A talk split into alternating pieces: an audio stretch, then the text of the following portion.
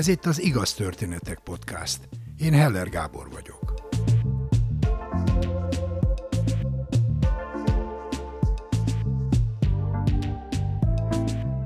Vannak olyan pillanatok az életben, amikor úgy érzed, változtatnod kell.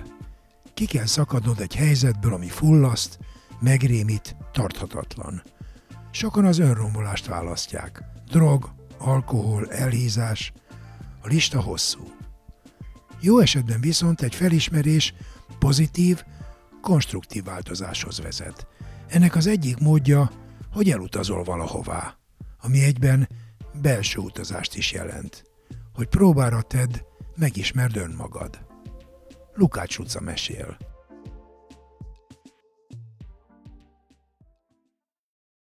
Ez a történet 2022. augusztusában kezdődött.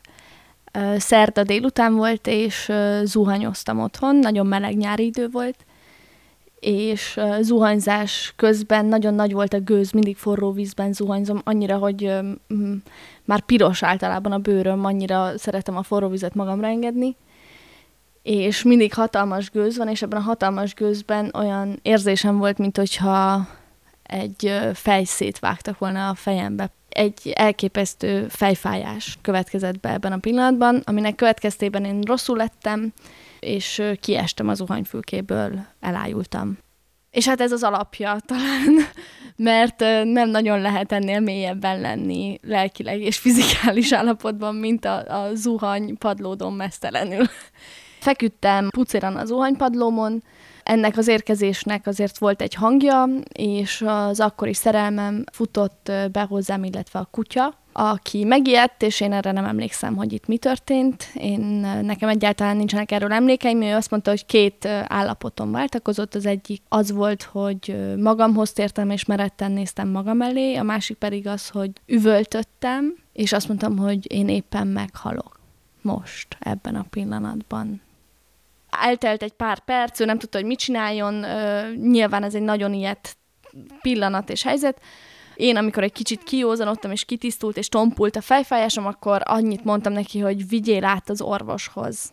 A házi orvosom az ott van abban az épületben, ahol lakom. Lényegében ez egy nagyon szerencsés helyzet aki azt mondta, hogy ne hozzám gyertek, hanem kórház. Így találtam magam elég gyorsan a Szent Imre kórháznak a sürgősségi osztályán és akkor itt elindult egy két hónapos folyamat, vizsgálatok, kórházban töltött napok, hiszen kaptam egy MRI vizsgálat eredményt, ami azt mondta, hogy színusztrombózis alapos gyanúja áll fenn.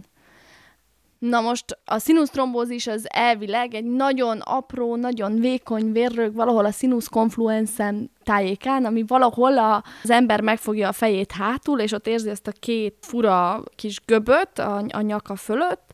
Valahol ott középen van a színusz konfluens, ahol nekem feltételezhetően volt valami probléma, ami vagy bebizonyosodott, vagy nem bizonyosodott be, viszont hogyha azt jelzi egy, do, egy orvosi papír, hogy ott elképzelhető, hogy van valami probléma, az már épp elég indok egy ijegységre, és épp elég indok arra, hogy 27 évesen azt mondja nekem egy orvos, egy nagyon puritán ö, vizsgálóban, és egyáltalán nem érzékeny módon, hogy Luca, ha most az a helyzet, ami ide van írva, és ez nem csak gyanú, akkor örüljön neki, hogy maga jár és beszél.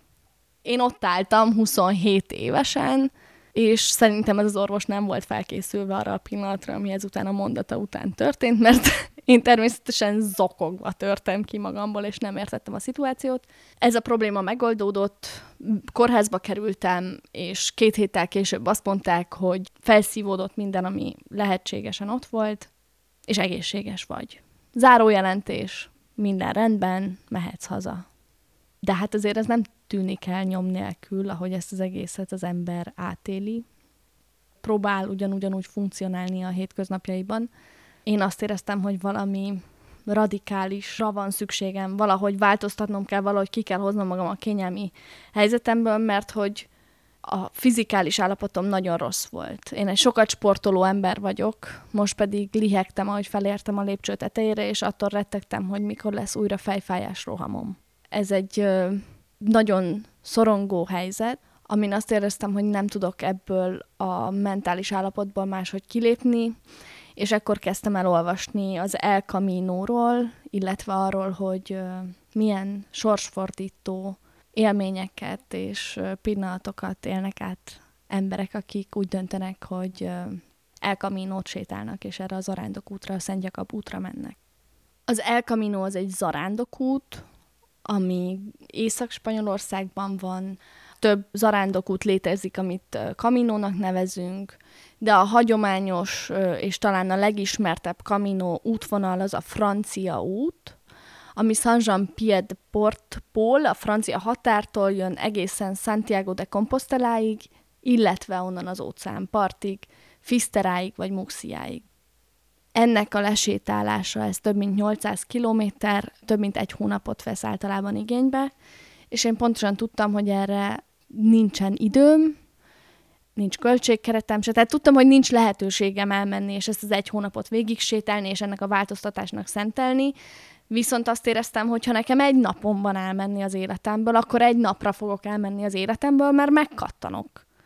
És akkor vettem egy repjegyet december 20-ára, és utána jöttem rá, hogy ha én december 20-ára veszek egy repjegyet, és elmegyek itthonról, akkor én nem leszek itthon karácsonykor sem. Kicsit azt éreztem, mintha igazából tudat alatt direkt döntöttem volna úgy, hogy ebben a fura pillanatban, meg fura időszakban szeretnék ebben a folyamatban lenni, hogy az ember sétál. Az, hogy megvettem ezt a repjegyet, az több változtatást is hozott az életemben, lezártam a párkapcsolatomat, kiléptem belőle, bejelentettem a családomnak, hogy 26 együtt töltött karácsony után ne számítsanak rám idén, sőt, ha lehet, akkor vigyenek ki a reptére, mert amúgy rettegek ettől az egésztől. és mondtam nekik, hogy még idén hazajövök. December 20-án, amikor ők kivittek engem a reptérre. Egy esti repülőgéppel érkeztem meg Santiago-ba, egyből a reptéren felszálltam egy buszra, és visszamentem egészen uh, Szarjáig, ami 115 kilométer. Ez az a táv, amiről én azt gondoltam, hogy hat nap alatt szeretném lesétálni. Tehát december 20-a volt, nagyjából este 10, leszálltam egy buszról Szarjában, egy benzinkútnál, és elvileg volt egy szállásom foglalva aznap estére. Tudni kell erről az útvonalról, hogy itt általában rengeteg ember sétál, december 20-án senki. Üres az egész város, amikor megérkezek, falu, nem, nem tudom, hogy városra egyébként. Erre felkészítettek egyébként, tehát mondták nekem, hogy hogy oké, okay, Luca, de képzeld el, hogy ezt nem ilyenkor szokták sétálni. Mondom, de ne vicceljetek velem.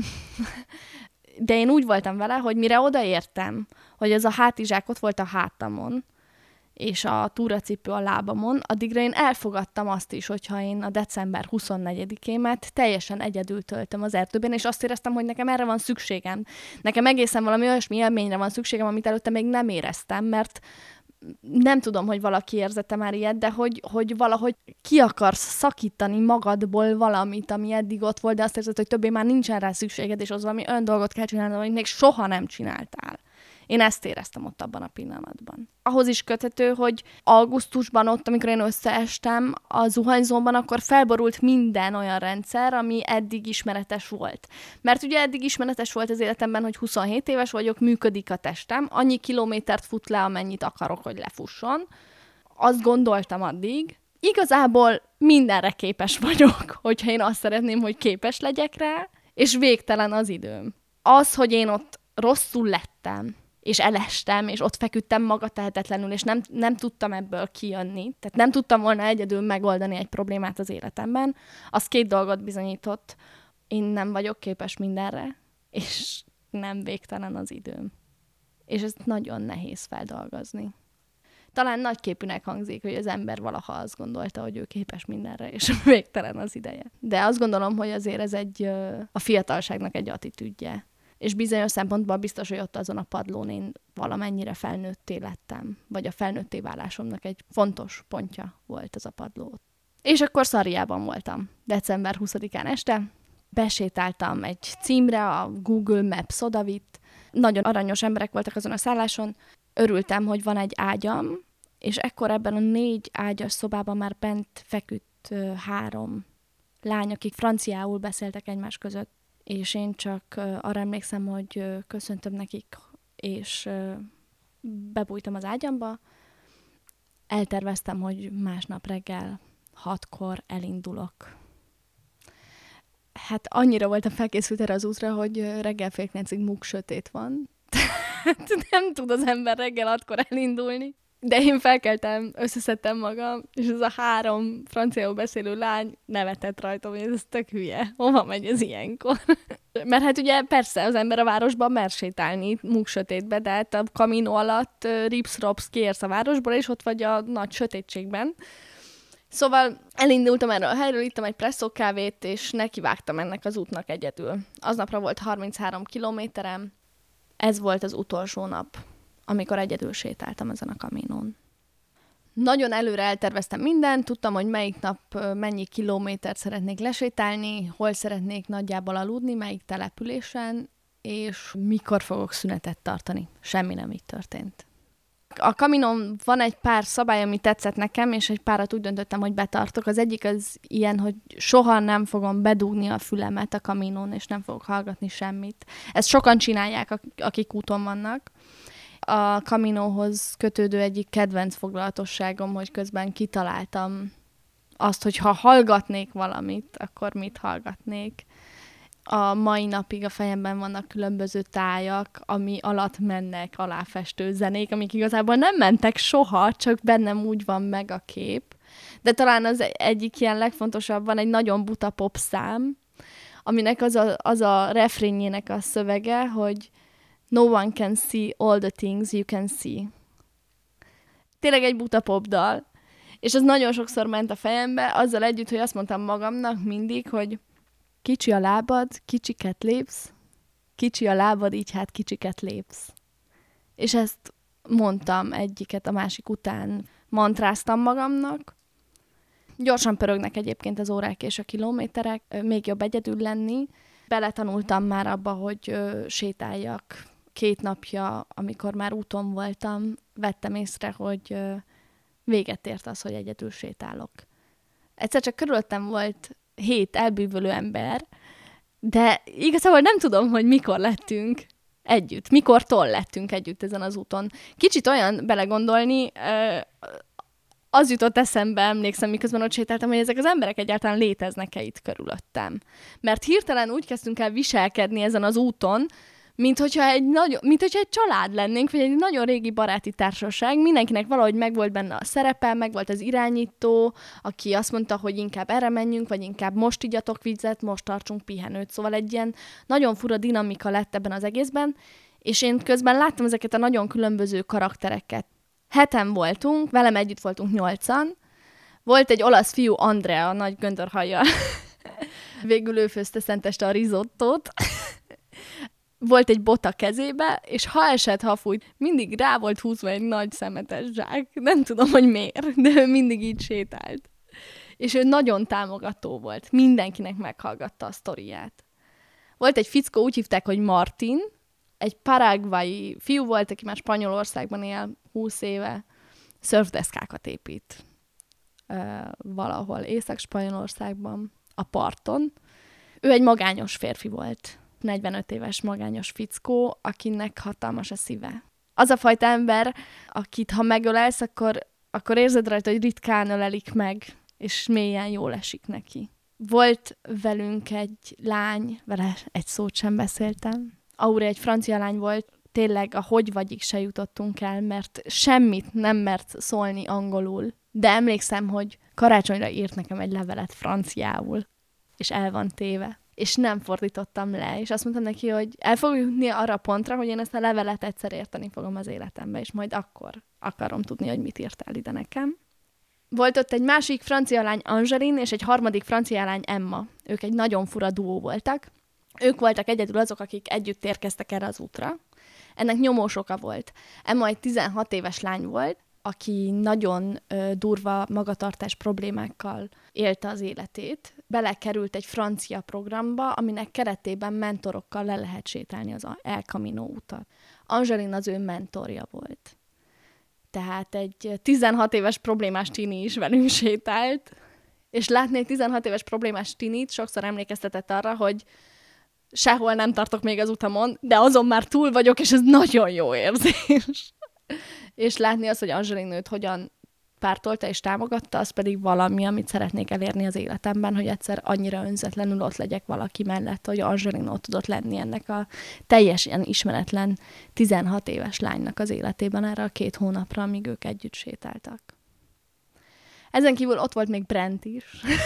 Brent, ő egy belga 20 éves drogfüggő srác volt, aki sokkal többet buszozott, mint amennyit sétált, de ettől volt talán jó az ő kaminója. Brand mindig azt mondta nekem, hogy we are here for the stops. Szóval mindig azt mondta nekem, hogy azért vagyunk itt, hogy néha megálljunk.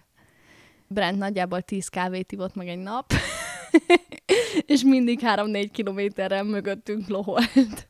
Végül volt még egy ember közöttünk, akit úgy hívtak, hogy Javier, vele lett a legmélyebb a kapcsolatom, Javier Rómából indult. Amikor mi találkoztunk december 22-23-a környékén, nem emlékszem, hogy mikor, akkor ő már harmadik hónapja volt úton, és az útja végéhez közeledett. Ez több mint 3000 kilométer, amit ő ö, gyalog meg. Azt hiszem, ennek a sétának az egyik felét Crocs papucsokban, hogy mesélte. Szóval így lehet őt elképzelni, egy ilyen eszeveszett figura, kinek jut eszébe Rómából sétálni, gyalog, Spanyolországban, ez, ez mégis egy eszementség. Tehát én ilyet nem csinálnék. És akkor ebben a társaságban ért engem a december 24-e, amikor én már tudtam, hogy felülírom az eredeti terveimet, mert én akkor már tudtam, hogy én nem tudok innen hazamenni, hogyha nem sétálok addig, ameddig talaj van a lábam alatt.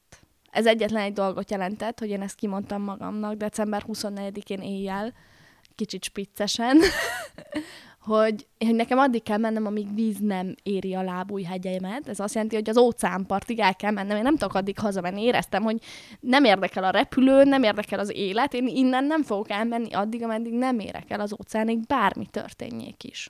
Volt egy repjegyem december 28-a reggelre, tehát én tudtam azt, hogy én december 25-én Santiago-ba érek, akkor onnantól kezdve nekem van egy másfél napom arra, hogy még 84 kilométert lesétáljak.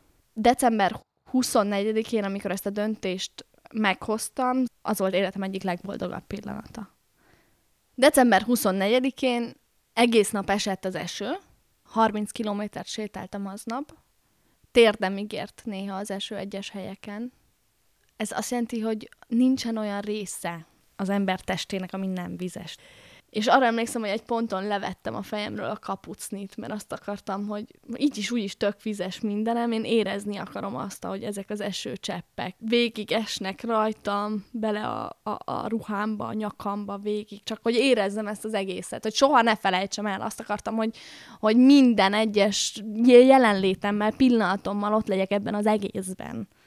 És azt hiszem, ez sikerült. Ez az a nap, amikor bebizonyosodott számomra az, hogy karácsony nem attól van, hogy otthon vagyunk, felöltözünk és főzünk. A karácsony azért van, mert van, valahogy ott van a levegőben. Van egy szentsége annak a napnak. Én egy nagyon katolikus családban nőttem fel. A nagyszüleim nagyon szorosan véve gyakorolják a vallásukat, úgy, ahogy egy katolikus ember általában gyakorolni szokta a vallását, és alapvetően engem is erre neveltek. Kisebb-nagyobb sikerrel, hát én egy lázadó gyerek voltam, de valamiért egyébként a hitemet én soha nem kérdőjeleztem meg, az intézményeket körülötte mindig. és ez nem változott. Ez egy keresztény zarándokút. Bizonyos szempontból kevés vallásosabb dolgot tud csinálni az ember karácsonykor, mint ezen az úton sétálni. És nem tudom, hogy ennek az útnak tényleg van-e valamilyen uh, szent ereje, vagy valami transzcendentális energiája, ami ott ezt az egészet körbelengi, vagy csak azt akartam hinni és érezni, hogy ez van. De én az egész nap azt éreztem, hogy, hogy a karácsony az itt van minden emberben, minden pultosban, aki szenteste kinyitja ezt a bódét, mert lehet, hogy erre fog jönni egy szerencsétlen, aki kaminót sétál december 24-én, az nem véletlenül sétál. Annak nyomós oka van arra, hogy ott van úton aznap. És van egy pultos ott Spanyolországban, aki úgy dönt, hogy szenteste van, de délig kinyitom ezt a bódét, főzök egy kávét annak, aki arra jár az a szenteste, ez a, ez a szándék, ez az akarat, hogy akkor is odaadja ezt a kávét, ez a szolgálat szerintem a szenteste ott abban a pillanatban. Megérkeztünk Ópedrózóba, kiázva délután 5 órakor, és akkor azt mondtuk, hogy hát, hogy szenteste van, akkor csináljunk szentestét. Elmentünk, és még nyitva volt egy bolt, ahol bevásároltunk rengeteg dolgot. Sonkákat, borokat, kremát, az valami spanyol ital volt, szörnyű volt az íze. Én arra emlékszem, mindenem vizes volt, úgyhogy teljesen mindegy volt, hogy mi volt rajtam. Szenteste egy, egy strandpapucsban futkároztam egy város utcáin, próbáltam becsöngetni házakba, hogy egy serpenyőt adjanak nekünk, amiben tudunk valamit főzni. Rávettük az Andreát, hogy főzzön risottót, azt tűnt a legkézenfekvőbb megoldásnak. Tudni kell, hogy ő egy olasz srác, de ő nem főz. De, de mi úgy döntöttünk, hogy hát tök mindegy, te vagy az olasz, úgyhogy te fogsz főzni. Mondta, hogy hát jó, akkor bevállalja. Én a karácsonyfát vállaltam be. Egy olyan szobát kell elképzelni, ahol 120 lehet aludni, és mi 8 voltunk összesen. Ez azt jelenti, hogy 120 mínusz 8, a 112 párna volt használatlanul ezen a szálláson. Ebből összegyűjtöttem 30-at, és 30 párnából építettem egy karácsonyfát. Mindegyikünktől begyűjtöttem a fejlámpáinkat, azok voltak rajta az égők. Kartonpapírokból, amiket ott találtunk, meg újságpapírokból vágtunk ki csillagokat, amiket celluxal ragasztottunk rá erre a fára rizótot tettünk, és salsa chipset, valami nagyon rossz bolti sajtszószal, rengeteg kremát ittunk, és kiültünk egy teraszra. Ez egy erkély volt, ahol úgy ült az ember, hogy folyamatosan látta a háznak mind a négy oldalát. Tehát olyan volt, mintha ülne az ember, és egy tévét nézne. És egy nagy feketeség volt bekeretezve. Nem tudom másképp mesélni olyan volt, mint hogyha ülnék ott, és ott van ez a nagy feketeség, és abban a nagy feketességben benne lenne minden, az, ahogy odáig eljutottam, és ott ültem ezen az erkén, ezeken a fickókkal, meg, meg lányokkal, meg aranyos emberekkel, és arra gondoltam, hogy milyen, hogyha igazából egyedül ülök itt. Tehát olyan, olyan volt ez az egész, mint hogyha képzeltem volna. Ez volt az az este, amikor én eldöntöttem, hogy elsétálok az óceánig, addigra már éreztem azt, hogy én nekem a Javierrel van egy ilyen különlegesebb kapcsolatom ebből a nyolcas fogatból, és tudtam, hogy ő szereti a kihívásokat. És megkérdeztem tőle, hogy lenne kedve elsétálni velem erőltetett menetben az óceánig. Akkor ő azt mondta, hogy lássuk meg azt, hogy holnap Santiago-ba mennyire leszünk fáradtak, és hogyha Santiago-ba, ha beértünk és egymásra nézünk, és úgy érezzük, hogy mennünk kell, akkor másnap hajnalban elindulunk. Santiago-ba beérni egy csodálatos élmény. Végig bőgtem december 25-ét. Egyedül sétáltam, ott hagytam a többieket. Tudtam, hogy ott vannak körülöttem, de egész nap egyedül mentem inkább sírtam hosszú órákon keresztül, ilyenkor már nem is tudtam, hogy miért sírok, csak azt éreztem, hogy jön ez a... Éreztem, hogy érek be a városba, oda a katedrálishoz érkezik az ember, ennek az arándok útnak ezen a pontján. És valahogy éreztem, hogy, hogy készül fel a testem erre a katarzisra, amit ott át fogok élni. Úgyhogy szakadó esőben sétáltam és sírtam, és pont olyan katarzis volt beérni Santiagohoz, ami, amilyennek képzeltem abban a pillanatban, hogy odaértem a katedrálishoz, állt el az eső, rózsaszínes volt az ég, egészen varázslatos volt. Megkértem ott egy pár embert, hogy készítsenek rólam fényképeket, ha, már itt vagyok, elküldeni a szüleimnek. Addig nem nagyon csináltam fotókat, ez is egy szabályom volt. Úgyhogy csináltak rólam a katedrális előtt négy szörnyű fényképet. Egyiket sem tudom használni, olyan hülyén nézek ki rajtuk, elképesztő ahogy megbeszéltük a Javierrel, hogyha egymásra nézünk a katedrális előtt, és úgy érezzük, hogy csinálnunk kell és mennünk kell, akkor menni fogunk. És ott rám nézett a Javier, a katedrálisnál álltunk december 25-én, ebben a fura fényben, rózsaszínes fényben, ahogy elállt az eső, és egy kicsit kibújt a nap, de mégse, és azt mondta a Javier, hogy na? És mondtam, hogy igen. Azt mondja, jó, de akkor reggel fél hat. Mondtam, hogy jó. Hát nem tudom, hogy mire mondtam igen. Nem tudtam. Addig ilyen körülbelül napi 30 kilométereket sétáltunk, összesen 5 nap alatt 115 kilométert.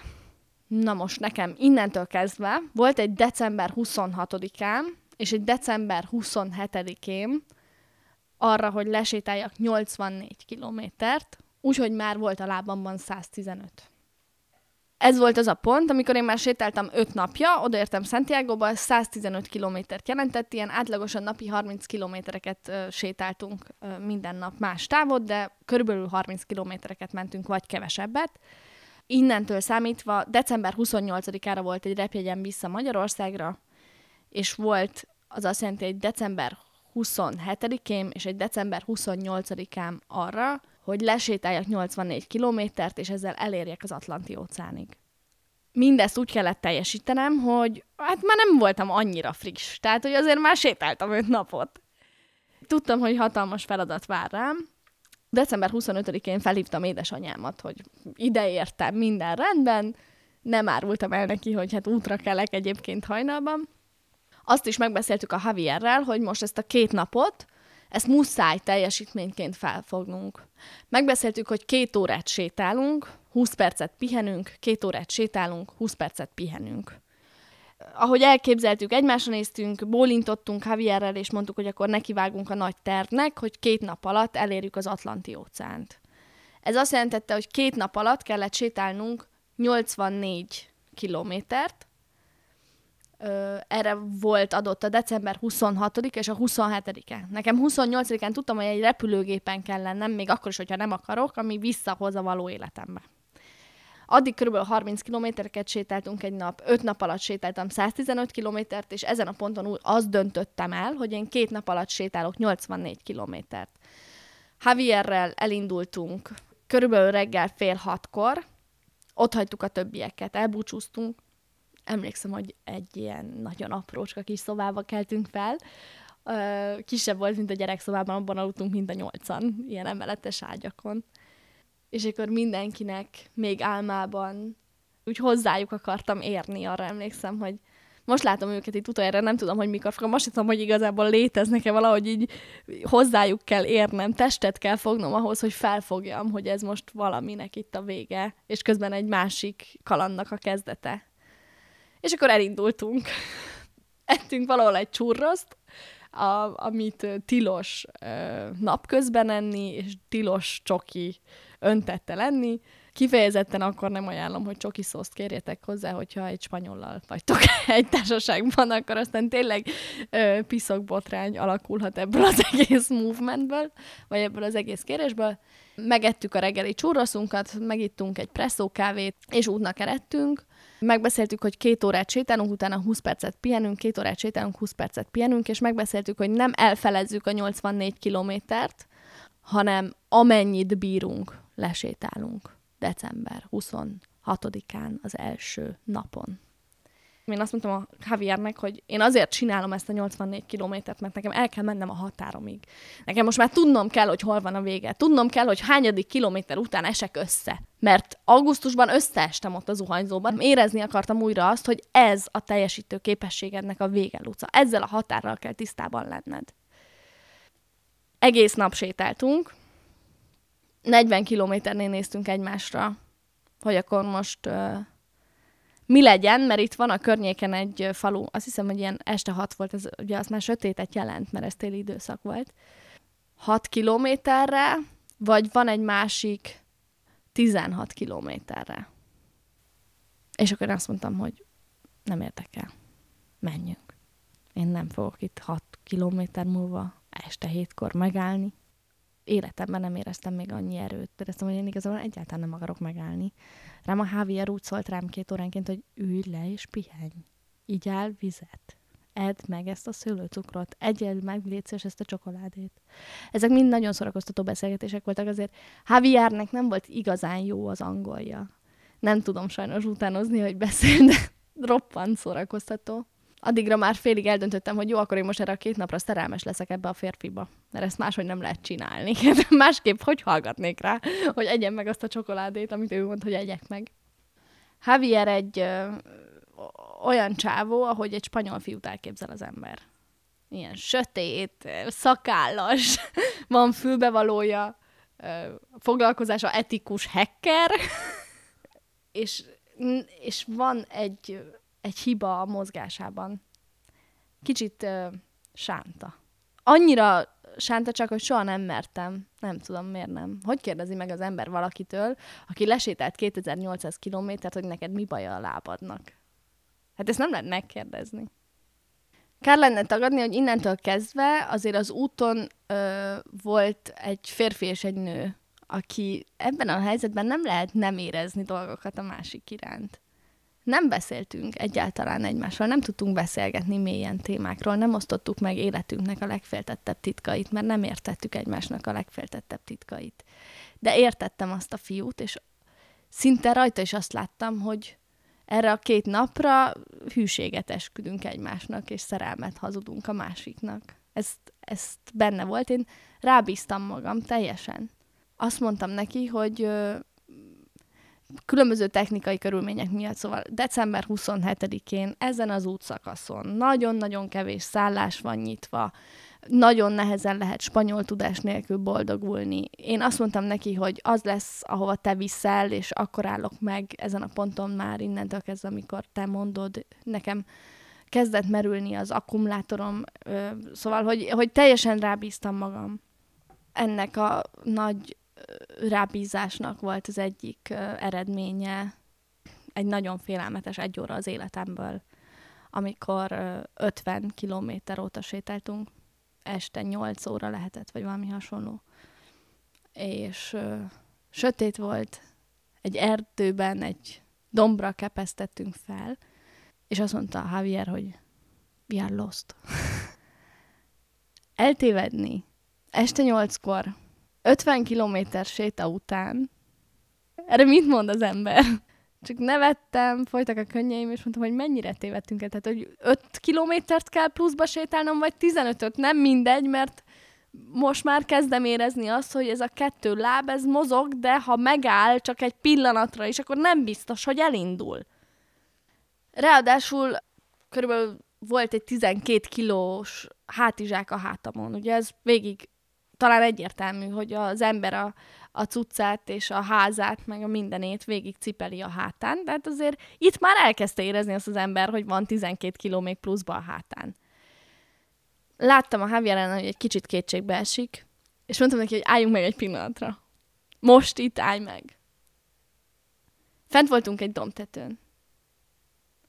Lenéztem, és a térdem alatt nem láttam a lábamat. Olyan köd volt, állt a köd sötét volt, felnéztem, és olyan csillagos ég, amit tényleg csak elképzelni lehet. És azt mondtam a Javiernek, hogy teljesen mindegy, hogy hol vagyunk, hát ide kellett jönnünk. Az volt a célja ennek az egésznek, hogy itt legyünk, és ezt lássuk. Mert ezt, ezt biztos azt akarta valaki, hogy én ezt átéljem. Lehet egy ilyen pillanatban nem hinni? valamiben. Teljesen mindegy, hogy hogy hívjuk. Természetesen megoldottuk a helyzetet. Van valami szuper alkalmazás, ami megmondta, hogy merre menjünk. Másnap volt még 30 kilométerünk.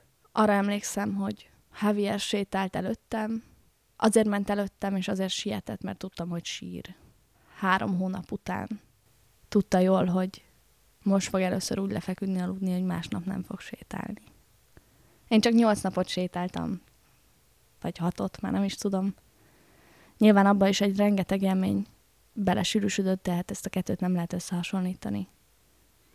És csak néztem, ahogy ez a férfi megy az útjára, és valaminek, valami olyannak vagyok a részese hirtelen az ő történetében, amit ő sose fog elfelejteni.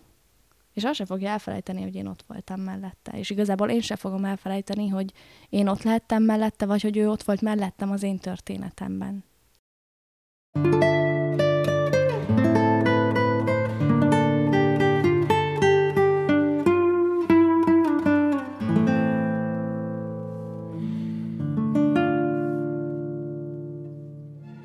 Ha tíz perccel később érünk az óceánparthoz, akkor lekéssük a naplementét.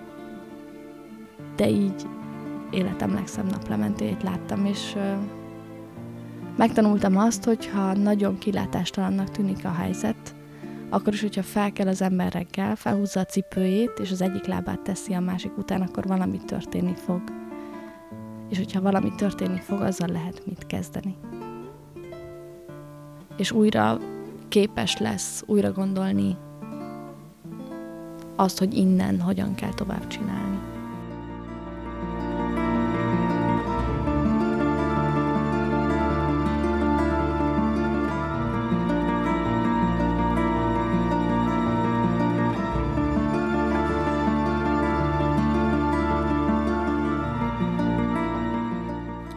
Lukács Luca kollégám, vagyis ő is podcaster. Mit gondol? Címen immár harmadik éve egy kitűnő podcastot csinál. Luca mindegyik epizódban egy ismert embert, filmrendezőt, színészt, énekest, írót, pszichológust egy témával keres meg.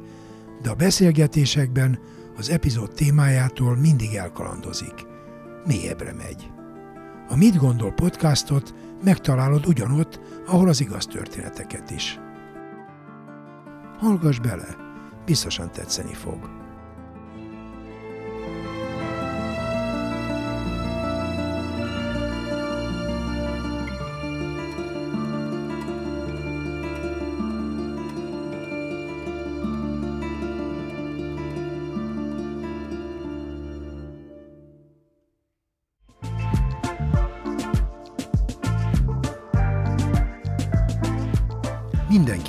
Sorsfordító, képtelen, megható vagy mulatságos történetei. Nem vagy se túl fiatal, se túl öreg ahhoz, hogy te is mesélj egy történetet nekünk. Írd le egy oldalon, vagy vedd fel a mobilodon néhány percben, és küld el az igaz, kukac, igaztörténetek.hu e-mail címre. Várjuk! Kövess bennünket a Facebookon. És ha tetszik, oszd meg barátaiddal. Biztos ők is szeretni fogják. Ha nem szeretnél elszalasztani egy epizódot sem, iratkozz fel az Igaz Történetek podcastra kedvenc lejátszódban.